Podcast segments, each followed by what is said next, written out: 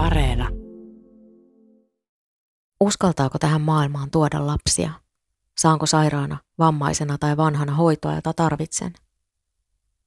Jokainen ryppyinen vauva on joskus myös vanhus.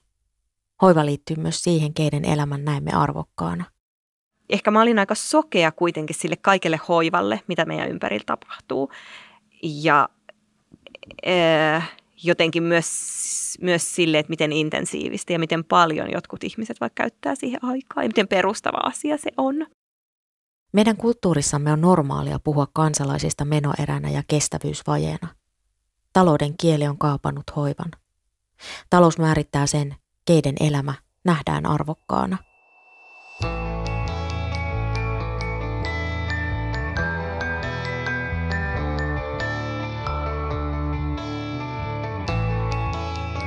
Mä olen Satu Kivelä, kuuntelette havaintoja ihmisestä ohjelmaa, jossa selvitän ihmisyyden mysteerejä, unohtamatta normeja ja rakenteita, jotka meidän ihmisten käytökseen vaikuttaa. Kiva, että oot mukana. Ilman hoivaa meitä ei olisi olemassa. Hoiva liittyy elämää ylläpitäviin ja uusintaviin suhteisiin. Hoiva on mitä suurimmassa määrin taloudellinen, poliittinen ja tasa-arvokysymys. Meidän ei kannattaisi suhtautua hoivaan niin välinpitämättömästi. On varmaa, että jokainen meistä ja meidän läheisemme tarvitsee hoivaamista elämässään. Esseisti Katri Kiukas pohtii kohtuun kauneen sana kirjassaan hoivaa ja elämää äitinä. Kiukas kuljettaa lukijan pohtimaan syvällisesti hoivan merkitystä ja arvostusta yhteiskunnassa, niin henkilökohtaisesti kuin rakenteellisellakin tasolla tarkasteltuna. Kiukas ajatteli 13-vuotiaana ja vähän myöhemminkin, että ei missään nimessä halua lapsia. Sitten vähän myöhemmin niin kuin, tavallaan tulikin sitten jotenkin sellainen ajatus, että hei, että – ehkä mä sittenkin voisin olla, olla jonkun äiti. Se oli joku semmoinen niin kutkuttava ajatus siitä, että se kyky lisääntyä, mikä oli ehkä näyttäytynyt silloin nuorempana jotenkin ehkä vähän semmoisena niin kuin, äh, että mun ruumiissa tapahtuu asioita äh, ilman, että multa kysytään lupaa. Ja, ja jotenkin se tuntui vastenmieliseltä ja epämiellyttävältä. Niin sitten mä ehkä rupesin jotenkin niin kuin pohtimaan sitä, että, että tämähän on oikeastaan aika niin kuin että et, et vau, että mun ruumis pystyy tämmöisiin asioihin, että minä voisin tulla mahdollisesti, eihän se aina ole niin suoraviivaista, mutta että mahdollisesti voisin tulla jonkun äidiksi, minä voisin niin kuin, äh, kantaa ja synnyttää lasta. Ja se rupesi tuntuu jotenkin semmoiselta äh, kiinnostavalta ja jännittävältä. Ja jopa jollain lailla radikaalilta se ehkä kuulostaa jotenkin oudolta, mutta mulle se oli ehkä niinku suhteessa siihen, mitä mä olin ennen ajatellut, niin se oli niinku radikaalia.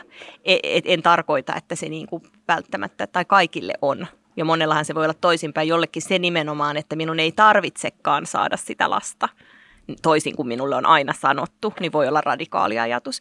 Mutta mulle se oli radikaali ajatus, että minä voisin haluta ja minä voisin saada lapsen ehkä sitä kautta, että, että mitä mä olin niin kuin ajatellut nimenomaan siitä niin jotenkin naisen biologiasta. Että jos mun suhde oli ollut ehkä jopa vähän niin kuin vihamielinen sitä kohtaan, niin kuin että et, et mun täytyy kerran kuukaudessa vuotaa verta ja, ja jotenkin mulla on semmoinen lisääntymiselimistö, joka, jonka jonka varjolla ikään kuin naisia on yritetty pakottaa historiassa ja edelleen pakottaa jollekin tietylle määrätylle paikalle, niin jotenkin sen merkityksen kääntäminen siihen, että on joku valtava voima, niin se oli ehkä se radikaali juttu mulle silloin. Pyysin ihmisiä kertomaan kokemuksiaan hoivasta tähän jaksoon.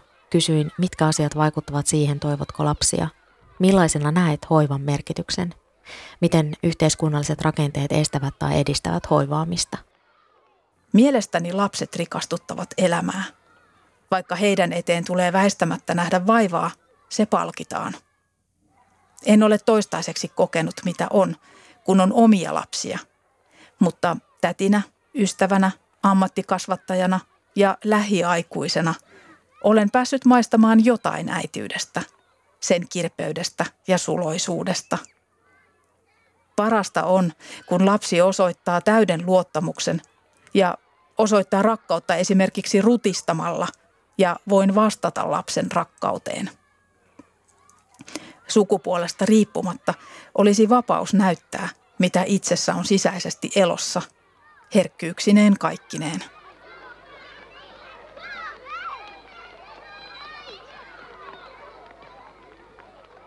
Mä ainakin mä muistan, että mä olin jotenkin itse jotenkin, ää, jotenkin hurmioitunut siitä, että kun se kosketus on oikeastaan se kommunikaatio. Mm-hmm. Että et mä oon niinku toisen kanssa, että tämä on se, se, se iho. Niin, kyllä. Et se, se, se, me ollaan niinku sillä yhteydessä. Mm-hmm. Ja jotenkin semmoinen niinku, jotenkin niin kuin symbioottinen suhde, mm-hmm. että välillä se oli myös raskasta tietenkin, mm-hmm. ja sitä kaipas myös sitä, että niin kuin, Kukaan että ei nyt ole irti, että nyt niin kuin, saan, Oma saan olla. tila. Niin, kyllä, kyllä. Mutta sitten mulla on myös sellaisia kokemuksia, että sitten kun mä lähden kotoa jonnekin ilman sitä vauvaa, varsinkin esikoisen kanssa mä kuljen tosi, tai hän oli tosi paljon mun mukana, ja tota, että sitten kun mä lähden jonnekin, niin sitten mulla on jo niinku ihan vähän matkan päässä kotiovelta on semmoinen olo, että apua, nyt muut puuttuu jotain. Jossain vaiheessa tisseistä rupeaa vuotaa maitoa, kun ne on silleen, että no nyt, nyt kuules. Nyt pitäisi, ois, mm, niin, kyllä. ru- ruoka-aika. niin, kyllä, kyllä. Että et, et, et, et se oli niinku, toisaalta niinku tämmöinen niinku, niinku ristiriita mm. siitä, että haluaa tilaa ja sitten toisaalta se, että Ei halua. ei halua tilaa. Sä tuossa kohtuun kauneen sana esseeteoksessa pohdit hoivaa ja kumosta elämää niin kuin äitinä ja, ja tosiaan niin kuin tuossa puhuttiin, niin 25-vuotiaana sitten tuli se ajatus, että hei, että ehkä mä voisin saata haluta olla joskus jonkun äiti, mutta tosiaan ennen sitä sitten oli ehkä vähän sellaista, että jos sä näit jotain niin kuin lastenvaunuja työntävän naisen, niin, niin ehkä ajatus ei ollut niin kuin ekana, että niin kuin mahtavaa hän tekee jotain upeaa, vaan että ehkä vähän sellainen sääli ja että no voi voi, että... että Niin, eikä, eikä tuokaan nyt ole parempaa käyttöä keksinyt Niin, elämälleen. niin, että- Tuossa se menee ja Niin, ää, tekee sitä, mitä naiset on aina tehnyt. niin, Et, mutta tavallaan se, niinku se no, mun mielestä kyse siinä on niinku sisäistetystä naisvihasta, että, että, että mä voin katsoa jotakin toista, tai en varmaan ole ainoa, jolla tämmöinen katse on ollut, ikään kuin toista, toista naista ja jotenkin edes tietämättä hänestä yhtään mitään, niin, niin kuin tavallaan hänen, hänen valintansa nähdä jotenkin, jotenkin huonompana kuin joku toinen valinta, että Kyllä, mutta niin. kyllä se kertoo tavallaan mun mielestä jotain siitä, että miten me ylipäätään niin kuin tässä yhteiskunnassa hoivaa arvostetaan ja toisaalta mm. niin kuin, että myös sitä, että niitä asioita, mitkä perinteisesti on ollut ikään kuin naisten vastuulla, mm. että, että, että arvostetaanko me niitä asioita oikeasti Mm. vai voidaanko me arvostaa naisia vasta sitten, kun he tekee jotakin semmoista, Mm. mikä niin kuin poikkeaa siitä poikkeaa tavallaan. siitä, mikä, mikä, mikä on Mm. ollut ikään kuin se perinteinen naisen rooli. Että täytyykö, täytyykö ikään kuin pärjätä siellä miesten maailmassa, että sä saat arvostusta. Nimimerkki Minä vaan pohtii näin. Olen sitä mieltä, että Suomeen ei oikeasti haluta lapsia kuin niille, joilla on siihen taloudellisesti varaa. Olen omakohtaisesti kokenut veemäiset lausunnot siitä, että sulla ei ole taitoa, rahaa, mahdollisuutta elättää, kouluttaa lapsiasi ja että olet vain toisten riesana. Se on kauheinta. Milloin Suomi alkoi laskemaan ihmiset vain tuotto-odotusten mukaan? Aika usein tuottavasta taloudesta puhutaan vain finanssimarkkinoiden näkökulmasta. Feministinen taloustiede on kritisoinut kapeaa näkemystä taloudesta. Kun valtio vetäytyy hoivan tarjoamisesta, sosiaalinen uusintaminen yksityistyy ja henkilökohtaistuu. Luin tästä tasa-arvopolitiikan suunnanmuutoksia kirjasta. Teoksen ovat toimittaneet tutkijat Johanna Kantola, Paula Koskinen Sandberg ja Hanna Ylöstalo. Kun hoiva on hyödyke kaupallisilla markkinoilla, se tarkoittaa työvuorolistoilla olevia haamuhoitajia. Se tarkoittaa sitä, että mummojen ja pappojen leipien päältä otetaan toinen juustoviipale pois. Se tarkoittaa sitä, että aika on rahaa, joten hoitajilla on krooninen kiire. Tämä kaikki siksi, että voittoa on tuotettava. Kun hoivasta tulee kauppatavaraa, sitä mitataan ja määritellään sellaisilla kriteereillä, ettei voida oikeastaan enää edes puhua hoivasta, vaan selviytymisestä ja säilymisestä. Silloin suihkussa käynti, TVn katselu ja radion kuuntelu luokitellaan virikkeiksi. Hoitotyötä tekevät kokevat eettistä stressiä, koska joutuvat aikapaineessa selviytymään mahdottomasta ja kirjaamaan kaikkea mahdollista taulukoihin. Tasa-arvopolitiikan suunnanmuutoksia kirjassa kerrotaan myös, että hoivan kaupallistuminen saa aikaan myös sen, että hoiva palaa kotitalouksiin erityisesti naisten tekemäksi palkattomaksi hoivatyöksi. Eseisti Katri Kiukas pohtii kohtuun kaunein sana kirjassaan hoivan merkitystä myös yhteiskunnallisella tasolla. Jos me puhutaan niin kuin vaikka tuotannosta tai talouden kasvusta, niin silloinhan usein näyttäytyy niin, että, että se hoivatyö, mikä on usein niin kuin julkisella sektorilla tapahtuvaa verovaroin rahoitettua työtä, tai sitten siellä kodeissa ilman korvausta tai pienellä korvauksella tehtyä, niin useinhan näyttäytyy niin, että tämä on nyt jotakin, tämä on niin kuin menoerä, tähän kuluu rahaa, tämä ei niin kuin tuota mitään. Sitten on se joku, joku semmoinen niin kuin, ää, yksityisen sektorin työ, joka tuottaa sitä talouskasvua, jota me tarvitaan. Ja sitten niin kuin, jos niin yhtään pidemmälle ajattelee sitä, että mitä sille yksityisen sektorin tuottavalle työlle tapahtuu, jos kukaan ei hoitaisi sairaita, jos kukaan ei hoitaisi lapsia, jos kukaan ei hoitaisi vanhuksia, niin eihän sitä voisi tapahtua. Ja siitä näkökulmasta voisi niin ajatella, että, että se, että, että ajattelee, että se hoiva ei ole tuottavaa, niin se on aivan täysin niin typerä ajatus. Eihän se niin mitenkään ole niin. Sukupuolen voi määritellä monin eri tavoin. Tässä yhteydessä määrittelen sen työkaluksi ja linssiksi, jonka kautta voi tarkastella, miten valta yhteiskunnassa jakaantuu. On jokseenkin erikoista, että tasa-arvon mallimaana itseään pitävässä Suomessa työmarkkinat ovat vieläkin eriytyneet voimakkaasti sukupuolen mukaan. Naiset työskentelevät useammin kunnallisella sektorilla ja naisenemmistöisillä työpaikoilla, miehet taas yksityisellä sektorilla ja miesenemmistöisillä työpaikoilla – Viime vuosina naiset ovat kouluttautuneet juristeiksi ja lääkäreiksi, miehet eivät taas ole siirtyneet naisenemmistöisille aloille. Luin tästä Terveyden ja hyvinvoinnin laitoksen sivuilta. Ajatukset ja asenteet liittyen siihen, mitkä nähdään miehille ja naisille sopivina aloina, ovat historiallisesti ja kulttuurisesti rakennettuja. Kaksinapainen sukupuolijärjestelmä myös sivuuttaa kaikki muut sukupuolet ja on itsessään siis kaksinapaisuutta toistava rakenne. Tiedätkö muuten, mikä erottaa niin sanottujen naisten ja miesten alojen arvostuksen toisistaan? Naisvaltaisten alojen työtä on kiitelty perinteisesti ainoastaan retorisesti.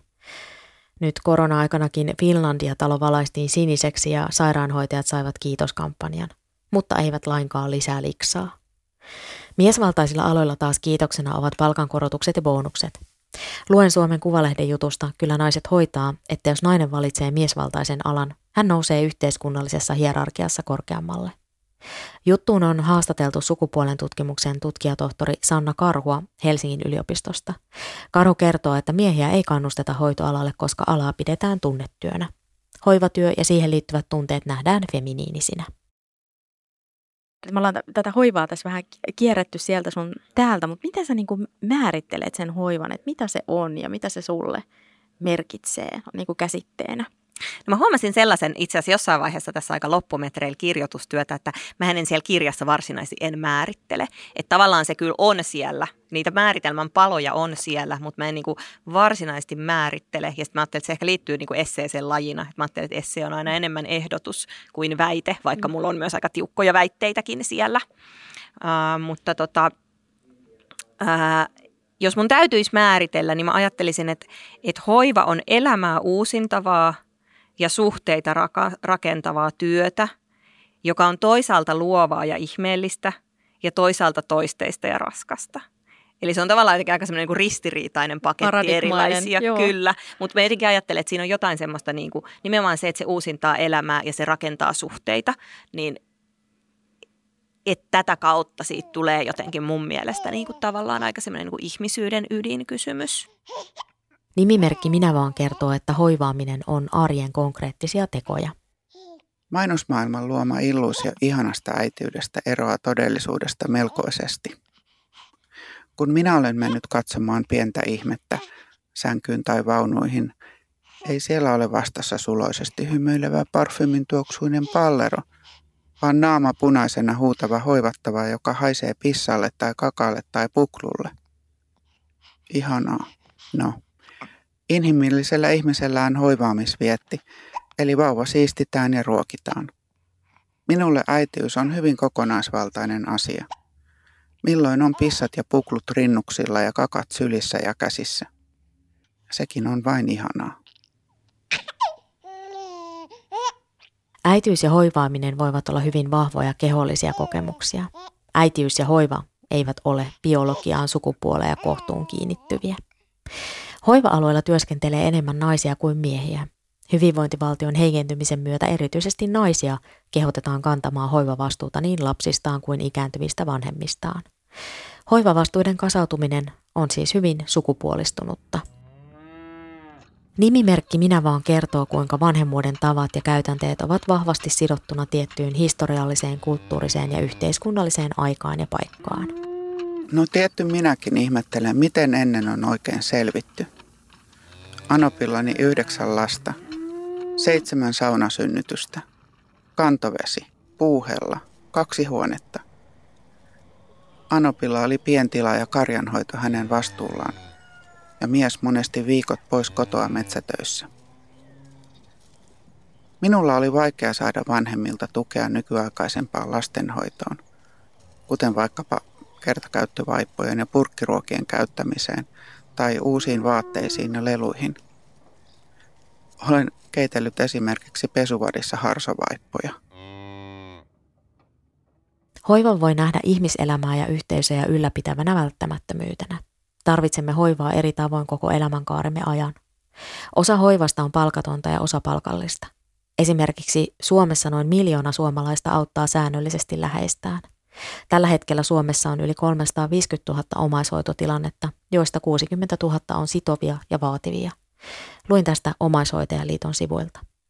Omaishoito tarkoittaa sitä, että joku perheenjäsen tarvitsee tukea ja hoivaa arjessaan joko sairauden, vammaisuuden tai korkean iän vuoksi eihän se tietenkään niin kuin äidiksi tai vanhemmaksi tuleminen ei ole ainoa tie oppia niitä asioita.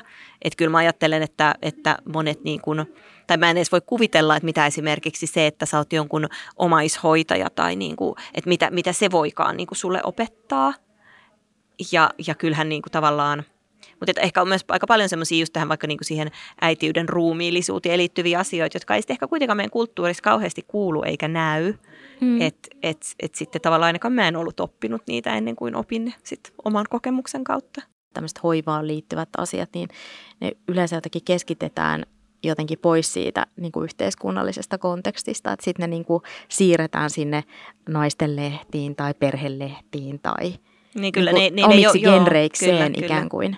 Joo, siis joo tavallaan, että, että vaikka kun puhutaan taloudesta, niin silloin esimerkiksi ei puhuta hoivasta, mm. vaikka tavallaan eihän meillä niin kuin ikään kuin, öö, sehän on aivan niin kuin välttämätön edellytys sille, että talous kasvaa, että joku tekee sen hoivatyön, josta ei sitten kuitenkaan kauheasti niin kuin korvat, kor, korvausta saa.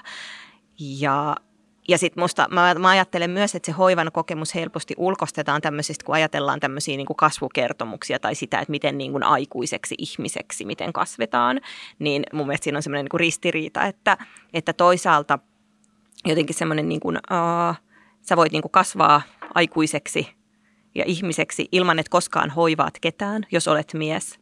Mutta sitten naisena taas, että jos et halua tai pysty hoivaamaan, niin sitten sä saatatkin näyttäytyä jotenkin vaillinaisena, että jos et halua olla äiti, niin heti voidaan kyseenalaistaa, että no minkälainen nainen sinä nyt olet. Mm. Ja mä ehkä ajattelen, että tavallaan ehkä, ehkä me voitaisiin ajatella myös sitä ylipäätään ihmiseksi kasvamista niin, että se hoiva voisi olla siellä mukana – koska eihän meistä kukaan kasva sieltä lapsesta, ellei me saada sitä hoivaa.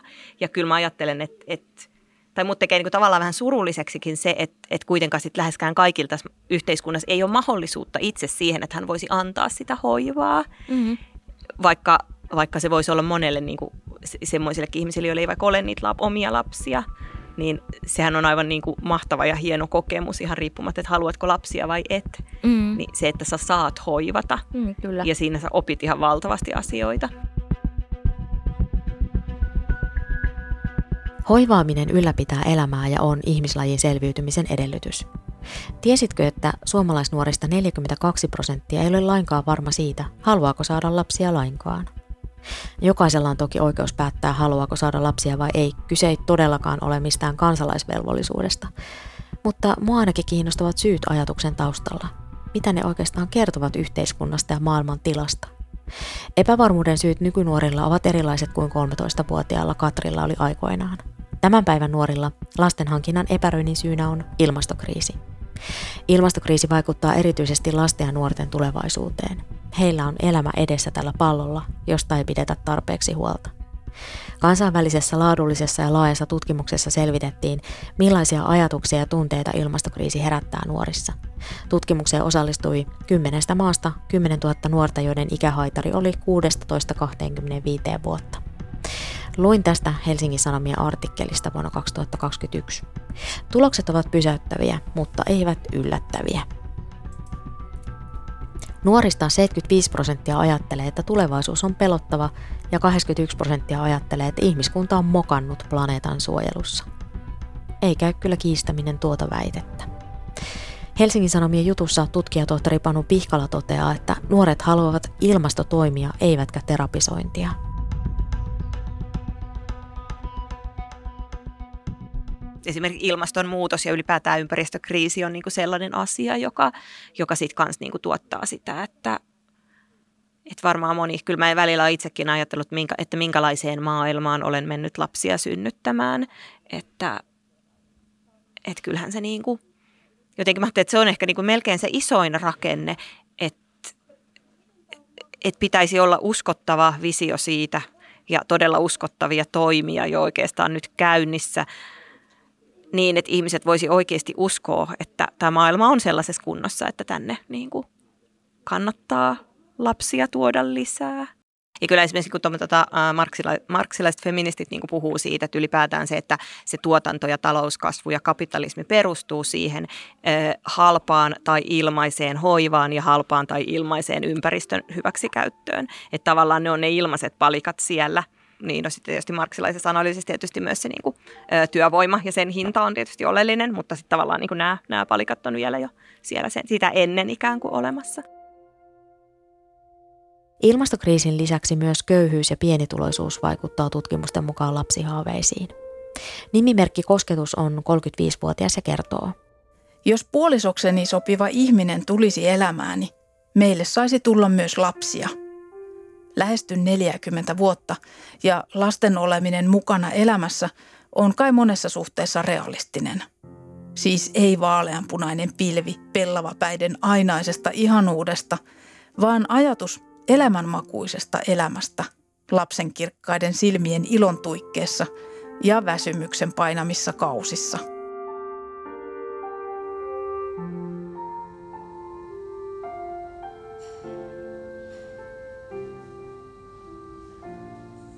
Jokainen ryppyinen vauva on joskus myös vanhus. Hoiva liittyy myös siihen, keiden elämän näemme arvokkaana. Armotonta menoa dokkarissa Itä-Suomen yliopiston professori Maria Vaarama kertoo mummostaan, joka oli viisas nainen ja opetti Vaaramalle asioita, jotka ovat kantaneet elämässä. Vaarama kertoo katsovansa vanhuksia ylöspäin, ei alaspäin. Armotonta menoa hoivatyön lauluja dokumentissa näytetään konkreettisesti, mitä politiikan ja hoivan taloudellistuminen tarkoittaa niin hoitajien työn kuin vanhusten elämän kannalta. Dokumentin on ohjannut Susanna Helke ja sen ovat käsikirjoittaneet yhdessä Helke ja Markku Heikkinen. Muutoksen aikaansaaminen voi olla vaikeaa, pohtii nimimerkki Minä vaan. Minusta meillä on sellainen asenne, että jokainen pärjätköön omillaan. Ei saa olla vaivaksi – asenteen muuttaminen lienee aika vaikeaa. Vanhukset eivät halua olla vaivaksi. He ovat tyytyväisiä, kunhan hoiva ei ole laitosmaista tai laitostavaa. Jokainen vanhus on jonkun mummo, pappa, vanhempi, sisarus, ystävä ja lapsi. Ja ennen kaikkea jokainen meistä vanhenee. Miten me voimme suhtautua hoivaan niin välinpitämättömästi?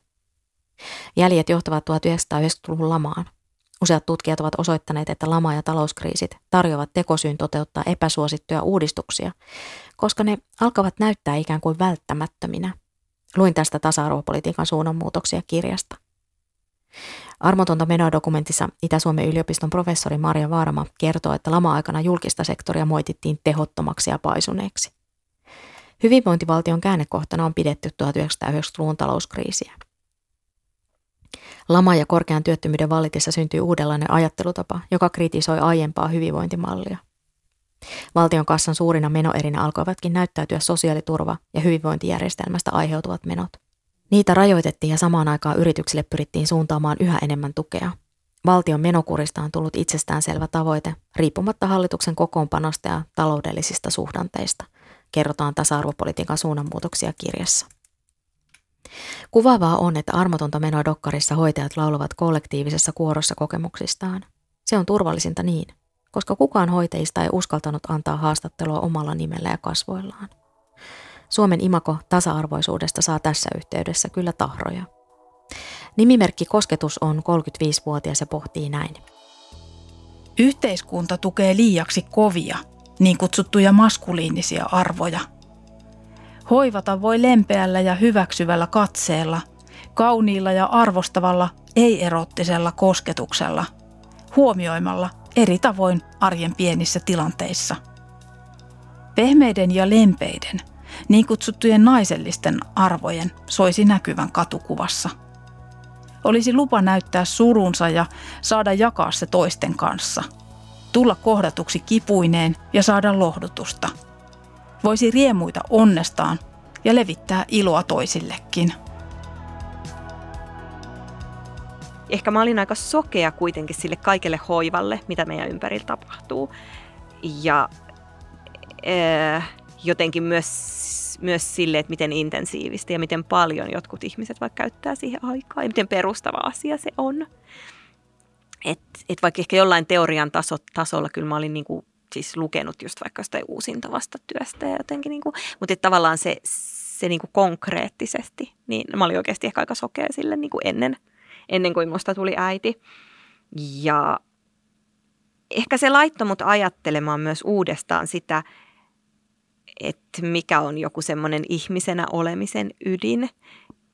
Ja jotenkin myös niin, että mä ajattelen, että oikeastaan tässä ajassa se, että me löydetään semmoista niin kuin, jotenkin myös sellaista niin kuin asioita ihmisyydestä, mikä ei ole, niin kuin, mikä ei ole erottavaa, vaan myös niin kuin samuuksien kautta rakentuvaa niin kuin suhteessa muihin eläimiin, niin, niin jotenkin mä ajattelin, että se on kauhean tärkeää. Ja mulle niin kuin ehkä just se lasten hoivaaminen ja sitten kaikki niin kuin synnytys ja imetys on ollut niin kuin sellaisia kokemuksia, missä nimenomaan mä ajattelen, että ne on todella niin kuin perustavia ihmisenä olemisen kokemuksia, mutta myös perustavia niin kuin, tai yhteisiä monille niin kuin semmoisille poikasiaan hoita, hoitaville, niin kuin vaikka nisäkkäille. Hoivaa ja hoivaamista mitataan taloudellisilla mittareilla, jotka ovat sidoksissa aikaan, useimmiten kvartaali- eli vuosineljännekseen – Hoivan laatu muuttuu, kun sitä mitataan kaupallisilla mittareilla. Hoivaamiseen liittyvät fyysiset, henkiset ja sosiaaliset tarpeet. Näkymätöntä työtä on vaikea allokoida laskentataulukkoon. Miten mitataan arvostavaa kohtaamista, läsnäoloa, kysymistä ja kuuntelua. Kohtaamisen laatu vaikuttaa siihen, kokeeko ihminen itsensä arvokkaaksi vai arvottomaksi. Olenko aikasyöppö, kuluerä vai arvokas ihminen? Seuraavassa havaintoja ihmisestä jaksossa teemana on synnytysväkivalta. Suomessa varsinkin vastansyntyneiden kuolleisuus on maailman vähäisintä. Suomalaiset synnytysaktivistit ovat tuoneet kuitenkin esille kokemustensa kautta, että myös suomalaisessa synnytyksen hoitamisessa on parantamisen varaa, kertoo tutkija Keijo Vihreäsalo. Mä olen Satu Kivelä. Kiitos, että kuuntelit. Mitä ajatuksia jakso herätti? Lähetä palautetta havaintoja.ihmisestä at yle.fi. Moikka!